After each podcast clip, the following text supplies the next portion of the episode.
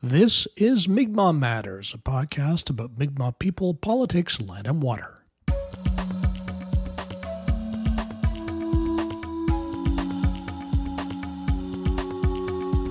Hello, I'm Glenn Wheeler. Welcome to episode 277, brought to you with listener support. Become a patron at patreon.com slash Mi'kmaq Matters.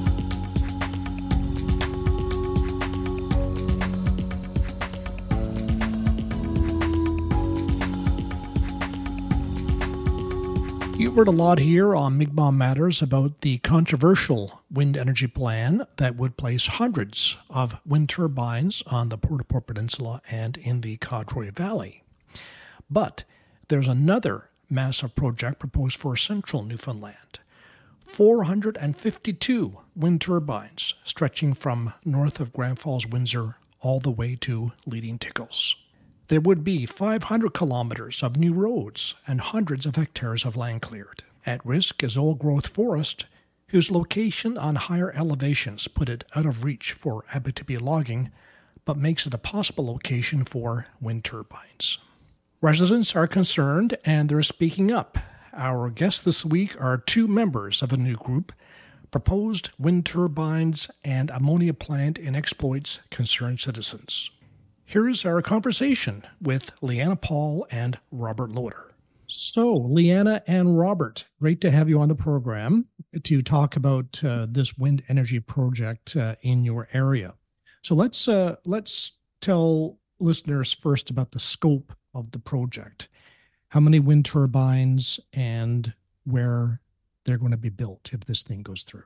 Initially the proposal that was submitted and uh, the information that was released from CBC stated that there would be 300 wind turbines um, placed between Leading Tickles and Botwood and up around New Bay Lake towards Grand Falls, Windsor. Um, in the information session that the EVREC held in December, um, the information boards that they presented to the public, uh, the information, the number was increased from 300 to 452 turbines. So that's a massive increase from the original proposal to what they're developing or proposing right now. Mm. Um, and so just that number alone is is almost double what the original proposal was. And we're not only talking about a turbine uh, high in the sky. These turbines are uh, more than 600 uh, feet uh, high, but there's also the uh, what goes on on the ground below the turbines in terms of how much land they have to clear and the roads they they need to build to connect all these turbines. Uh, correct. Yes. So um, we don't have the information for the laydown areas from this project. We're going off of the uh, environmental impact statement that was submitted for the World Energy GH2 project, and According to their environmental impact statement, they require between one to two um, hectares, I believe, which translates to 2.5 to 5 acres per turbine in order to have the equipment and um, and the construction vehicles there to to build the turbines. So, and from the information from EVREC, they're stating that there will be over 500 kilometers of upgraded existing roads and new roads constructed. So, the roads that they're referring to um, are the ones that were previously used by Abitibi during the logging days before the mills shut down in Grand Falls. Mm-hmm. So, uh, several of these roads and areas, um, they haven't been used in decade or even longer and a lot of them are naturally recovering from that activity so their proposals with the right of ways and the clearances plus the transmission lines it will cover um, I believe just for the laydown areas, it's between one to two thousand acres that they're going to be using. So mm. this uh, this company is called the Exploits Valley Renewable Energy Corporation. So that sounds like a very down homey local uh, central company. What do we know about the people behind EVREC? That's an excellent question. Um, from my research, the uh, the only names I could remember, unfortunately, from the presentation um, was Ravi Sood, who is originally from Ontario and currently a resident of Hong Kong, according to his uh, LinkedIn profile. And the other CEO um, is James Coulter Eady, and I'm, I did not really catch where he was from originally, but he's currently residing in um, Romania, according to his uh, LinkedIn profile. Uh, and I believe Leanna has a, a, business card of James Coulter Eady, and the numbers on it show foreign numbers as well. So I don't think that these gentlemen have any connection to Exploits Valley or to Newfoundland in general. So. Right. So you're not going to see them at the supermarket in uh, in Grand Falls. No, and just to say that you won't see them there, like um, they have they announced that they open an office in the area of Botwood in the Wallace Seaver building, which is a former Anthony Insurance office.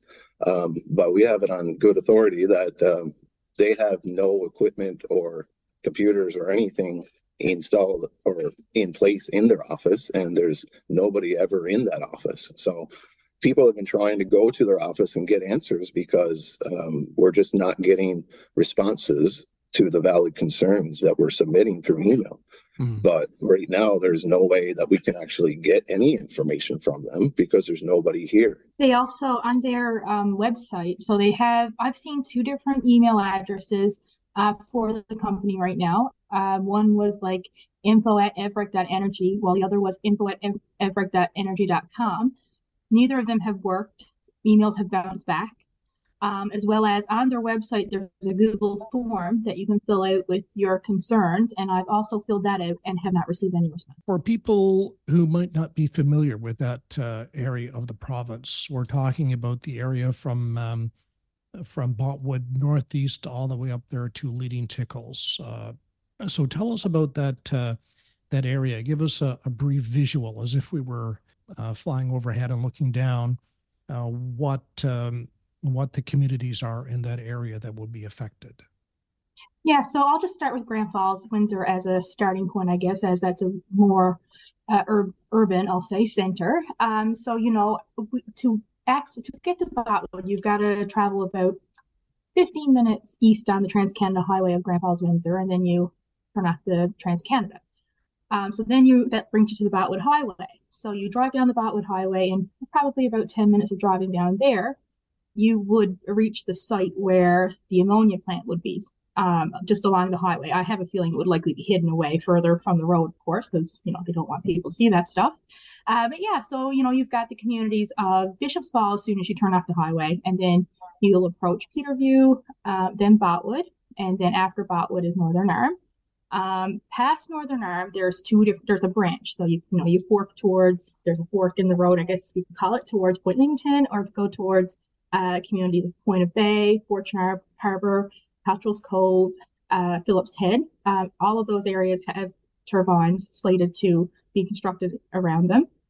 Um, as well as, you know, as you go towards Point Leamington, which is a bit of a 20 minute highway, there are supposed to be a, a, cluster, I believe, of uh, turbines in that area as, as, well along the highway, which is a heavily wooded area. Um, you know, so it's going to be quite heavily disturbed, I feel. Um, and then as you get to Point Leamington, um, in the immediate area of Point Leamington, near residences, there's not a lot of turbine construction, um, you know, on the map right now. Um, you know, who's to say that might not, you know, that could change, of course. Um, but then as you drive past Point Leamington, uh, well, you can turn towards Pleasantview. And I believe that area, Robert, is supposed to get some turbines as well, Pleasantview area. Um, I'm not sure about Pleasantview exactly, but uh, you have to drive past uh, Bobby's Cove, which is a cabin area, and then you get to Pleasantview, or they also call it Paradise Cove. That's what will show up on as a map, and that's a limited service district as well. But I, I, I believe that they had some coming right up to, I believe, within a kilometer of the entrance to Point Leamington, and directly on the back of Rouse's Hill uh, by our salmon rivers. Yes. So, and then as you drive past Point Leamington, there's another uh, harbor of Western Arm, which is mostly a cabin community, but many people do live there, um, especially a lot of retirees. Um, a lot of turbines uh, supposed to go up in that area as well, which also has a very um, well-known salmon river in that area. Um, but all along one area of that bay, um, there's a lot of turbines to go up in in the cabin areas essentially. Mm. Um, and then as you travel towards Leading Tickles as well, um, there's going to be more turbines, which is a very scenic community. Um, however, the, at the last meeting, we were told that the turbines that were supposed to be placed near leading tickles have now been moved away from leading tickles. So mm. I think that most of the communities there. I, I, just want to add as well that when that was in the meeting that she was uh, a member or met with the EVREC committee, um, but in the public information session, I don't think that they mentioned moving any of those turbines. So we're getting conflicting information depending on which meeting you attend as well. Robert, you mentioned the uh, the the Abitibi uh, land, uh, and a lot of this was Abitibi land, and I think there's a tendency, perhaps, to think of this land as not as uh, environmentally valuable as uh, you know old growth or places that haven't been logged. People might think, well, you know, it's already been logged, so what's the big deal? It's not. We're not dealing with, uh, you know, the Amazon rainforest. Um, so, what would be the concern uh, about uh, opening up this land that's already been logged? Well, that's a great point. Um, when Abitibi was harvesting the timber here and locally, um, there's a lot of areas that they couldn't access to higher elevations and the peaks on the hills. So a lot of those areas remain undisturbed and are actually old growth forests, which is critical for bats and birds and environmental sustainability as well. So uh, in the meeting in December, I specifically asked that question and made them aware. I said, there's a lot of these areas within this uh, proposed project that continue to be old growth forests. And I, I asked for a commitment that they would not be disturbed um, and that, that they would remain or be surveyed and protected. Um, unfortunately, the response I got was um, a little dismissive of my opinion. And He said, well, we're going to try to do everything we can and not use those. But given the history of locations that work best for wind turbines, um, they seem to go right on top of every mound that they can in order to place them to get the best amount of wind. So I don't feel confident that these uh, individuals understand the importance that we have to these areas. And as well, since Abitibi is pulled out of this place, um, a lot of these areas have been in recovery and they haven't been harvested in decades. So um, we're in the process of like reviving naturally or recovering. And they're just proposing to come in and rebuild the roads, widen them, cut down more of a right of way instead of just the regular access roads that are here. Mm. Um, as well as the the clear cutting and the flattening for the two and a half to five acres per turbine. Um, but a big concern with that, and it was asked like, well, how will these roads and the new construction and upgrade affect our wildlife and locals? Um, and uh, funny you mentioned the moose. I harvested my own personal moose this year, right at a, a exact location where one of the dots is located on the map on Diver mm. Pond Road, which is just between here and Northern Arm. Anybody who's local, they would know it's around the the danger curve. We'll say that's a famous little curve in Diver Pond Road. Um, so my concern with that is that okay, so if you have way more roads that are accessible, um, then the predators are going to have easier access to our wildlife as well. So I'm not sure if you're aware, but we have a species of coyote wolf hybrid in central Newfoundland. So if they have more access to chase down the moose when the moose get tired from walking in the deep snow, then that's going to negatively impact our moose population, which impacts our self-sustainability and traditional way of living here in the area. Yeah. So, and again, with the with the scope of the uh, the scope of the project, it it doesn't just follow the roads here. It goes all the way up back by Twin Lakes and New Bay Lake, and that's a huge area and covers almost all of the greater St. John's area. Yeah, and not to mention, I tend to spend a lot of the time in the summer foraging for berries and things like that with my family, and I go in on these old Abitibi cutovers. And you know, we're it's to the point now that you know it's hard to find blueberries because we're well past that point of you know you have a cutover, and one of the first species to grow back is the blueberry plant. Mm. They're one of the very first ones to come back. We're having a harder time finding blueberries now because they're in a greater level of recovery. These these cutovers are well, you know, they're advancing quite, you know, well with, you know, to recover from the the harm of Abitibi, which, um, you know, they're advancing well. But I say Abitibi pulled out what 20 years ago now or something like that. Um, but you know, so we're seeing that you know it is recovering, um, but we're going to be set back once again if mm. this goes ahead.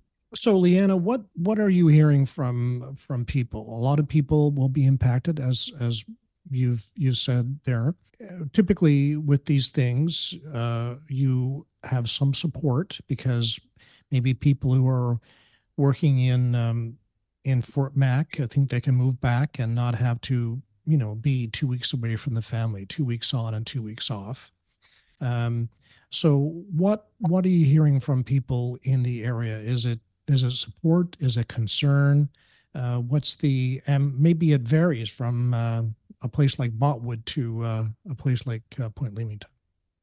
Absolutely, it does. And, um, you know, in our area where Robert and I live in Point Leamington, um, we have a lifestyle that, you know, is really heavily involved with the land and the water. So, you know, we have most everybody here owns um, a side by side or four wheeler to access, you know, to use the access roads to harvest their moose or get their berries or whatever, um, as well as, you know, fishing and, you know, using the land and, you know, respecting it as well. Um, so I find that the majority of people who live here in our town are against it, uh, given my conversations with people and things of that nature, and people who have reached out to me and made comments and such. Um, as for Botwood, I find that because they, and I should actually, before I get to that point, we have an industry here in Point Leamington right now. We have a Superior Glove factory that employs well over 100 people, 100 to 100 to about 150 people, depending on you know where you know how the economy is, I guess. Um, but Botwood hasn't had much in the line of industry in many years now, uh, especially since their port became less active since Abitibi, um, you know, pulled out of central Newfoundland type thing. So um, it seems like in Botwood, you're getting more of a response of, well, we need jobs, we need economic stimulation and growth. Uh, we want to revive the port, you know, because we've got a lot of, you know, older individuals, more uh, or senior citizens and things like that who did live in a time where they saw the port thriving and active and things like that. So it's almost like a nostalgic thing where they mm. want to revive that port to, you know, create this bustling community of, you know, people living there and children and, you know, and to create a little bit more, um, I guess, stability in their very local economy. But um, anywhere, anybody who lives in one of these smaller communities, Point Leamington, Western Arm, uh, Phillips Head, Cottrell's Cove, uh, Point of Bay, you're getting people who are typically, and I'm speaking very more generally, they are against this project and they're very concerned about their ability to live the lifestyle that they currently live.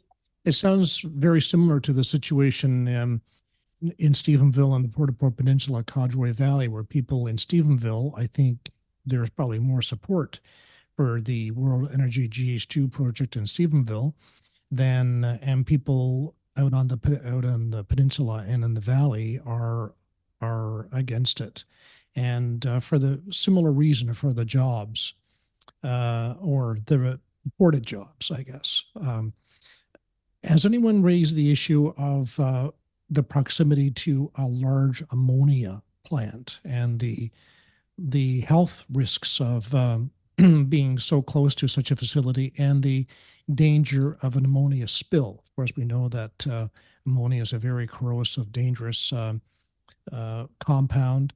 Um, has there been any discussion about that? I had one person come up to me and and express those concerns. One mm-hmm. person out of the people I've spoken to. Um, other than that, um, I haven't really heard anybody talk about the risk of ammonia and living near such a high risk facility. I don't know about Robert's experiences, but that's mine so far. Mm-hmm. No, from uh, my experience, the only people who were supportive of it, and I, I want to admit or confirm, like in this area in the smaller communities, it's a very small minority that people do support it, and they're going to basically directly benefit themselves during the construction process. Nobody really talks about that, and like we said, in the meeting when the question was raised, what the effects of ammonia are, uh, Mr. Sood, he just skirted the question and didn't really answer it. So. Mm. So, where are we now in the process? Uh, EVREC will have to go through an environmental review uh, process, um, which has yet to happen.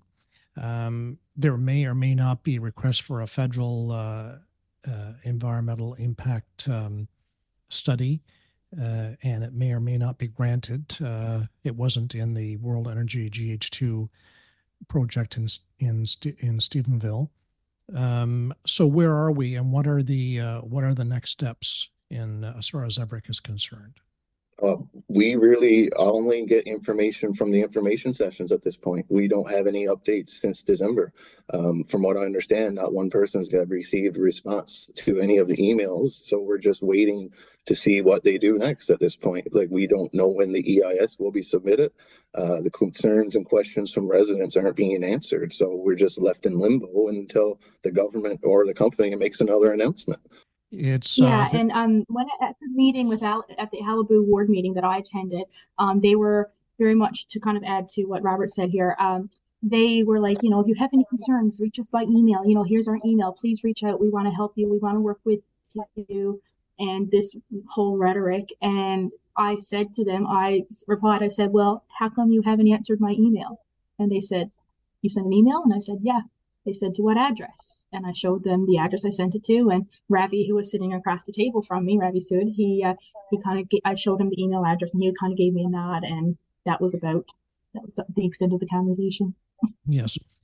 Now, uh, speaking of Qalipu, uh, Leanna, where where is Qalipu on this? Uh, I understand that um, Exploits uh, Ward Councillor Charlene Comden had an information meeting. Uh, tell us about that and what uh, her and the Qalipu position is on uh, EVREC. Yeah, so um, I'll back up a little bit from that meeting actually because I attended the annual General Assembly uh, that Qalipu held in Grand Falls, Windsor. Um, I think that was about a month or two before the Qalipu meeting with EVREC. Mhm. Um, and at the time, Chief Mitchell, um, uh, he, you know, had his opening remarks and such, and he brought up the project on the west coast there in the Port au Port area and about their concerns and how the population there is very divided. They have some Qalipu membership in strong support of the project, and you know, some of their membership, you know, strongly against the project. Um, but he didn't mention EVREC. He mentioned World Energy GH2, but he did not Mhm. mention EVREC. Now he did Mhm. he did say that you know he understands that this is happening in this area as well, but he he never really said anything about how the membership is feeling about it here. Um, he only referenced the West Coast. Um, so after that meeting, I I went to speak with him, but I ended up speaking with uh, I guess interim interim chief uh, Jenny Brake. I believe that's her title. She's interim Yep, chief, mhm. I believe. Yeah. Yep. Okay. So I, I spoke with her, and she said, you know, like reach out to me, like you know, I am open to hearing your concerns. She was very receptive and very, um, you know, welcoming of you know to listen to my concerns and things like that. Now I haven't since spoken to her, but I hope to soon. Um, so you know, and she she empathized with you know the concerns I had. Um, so then fast forward a month or so to the Qalipu meet, uh, exploits ward meeting, uh, where uh, Charlene Comden called it, and they invited EVREC to present. The turnout there was rather small. Um, it was a bit of short notice, slightly short notice, but uh, you know it was near Christmas time and stuff, so you know I guess that could you know be part of the, the small turnout. Um, there was only about seven, six or seven of the Qalipu membership there, and then there were about four or five individuals representing EVREC there. Ravi Sood, Dean, I can't remember his last name. That's he's one of the partners, I believe. I can't remember his last name. Sorry. Um, Ravi, Dean, um, and there was, I believe, she's his their assistant. Um, I can't remember her name either. Um, as well as Strum Environmental. They were there. Um, so during that meeting, you know, many of the membership, myself and another lady, especially sitting behind me, we asked a lot of questions about how are you know you going to protect the land and you know and such and they answered them you know to the best of their knowledge and you know like they're willing to learn about the culture and the land and such um our exploits ward counselor did ask some valid questions of the um of the EVREC partners um essentially she asked them to consider how are they going to protect the land um given that you know it is our land and such and I will also mention that they haven't opened any meetings with land acknowledgements. Um, so that's another wor- point worth noting. Um, uh, she, I, feel like our ward counselors haven't really taken a stance for or against the project. Um, if anything, it seems like it's kind of, it seems to me, in my opinion, that they're kind, kind of trying to work with the companies rather than against them um, you know, I guess in hopes that if it does go ahead, which you know we hope it doesn't, uh, but if it does go ahead, that you know there will be benefits to Qalipu and the membership. But it seems like the concerns of our membership here in Central Um, I feel like our opposition to the project for a lot of the membership is not really being heard or expressed uh, as clearly to the um, company by our representatives. Leanna Paul and Robert Loder. You can find their group on Facebook. Proposed wind turbines and ammonia plant and exploits concerned citizens.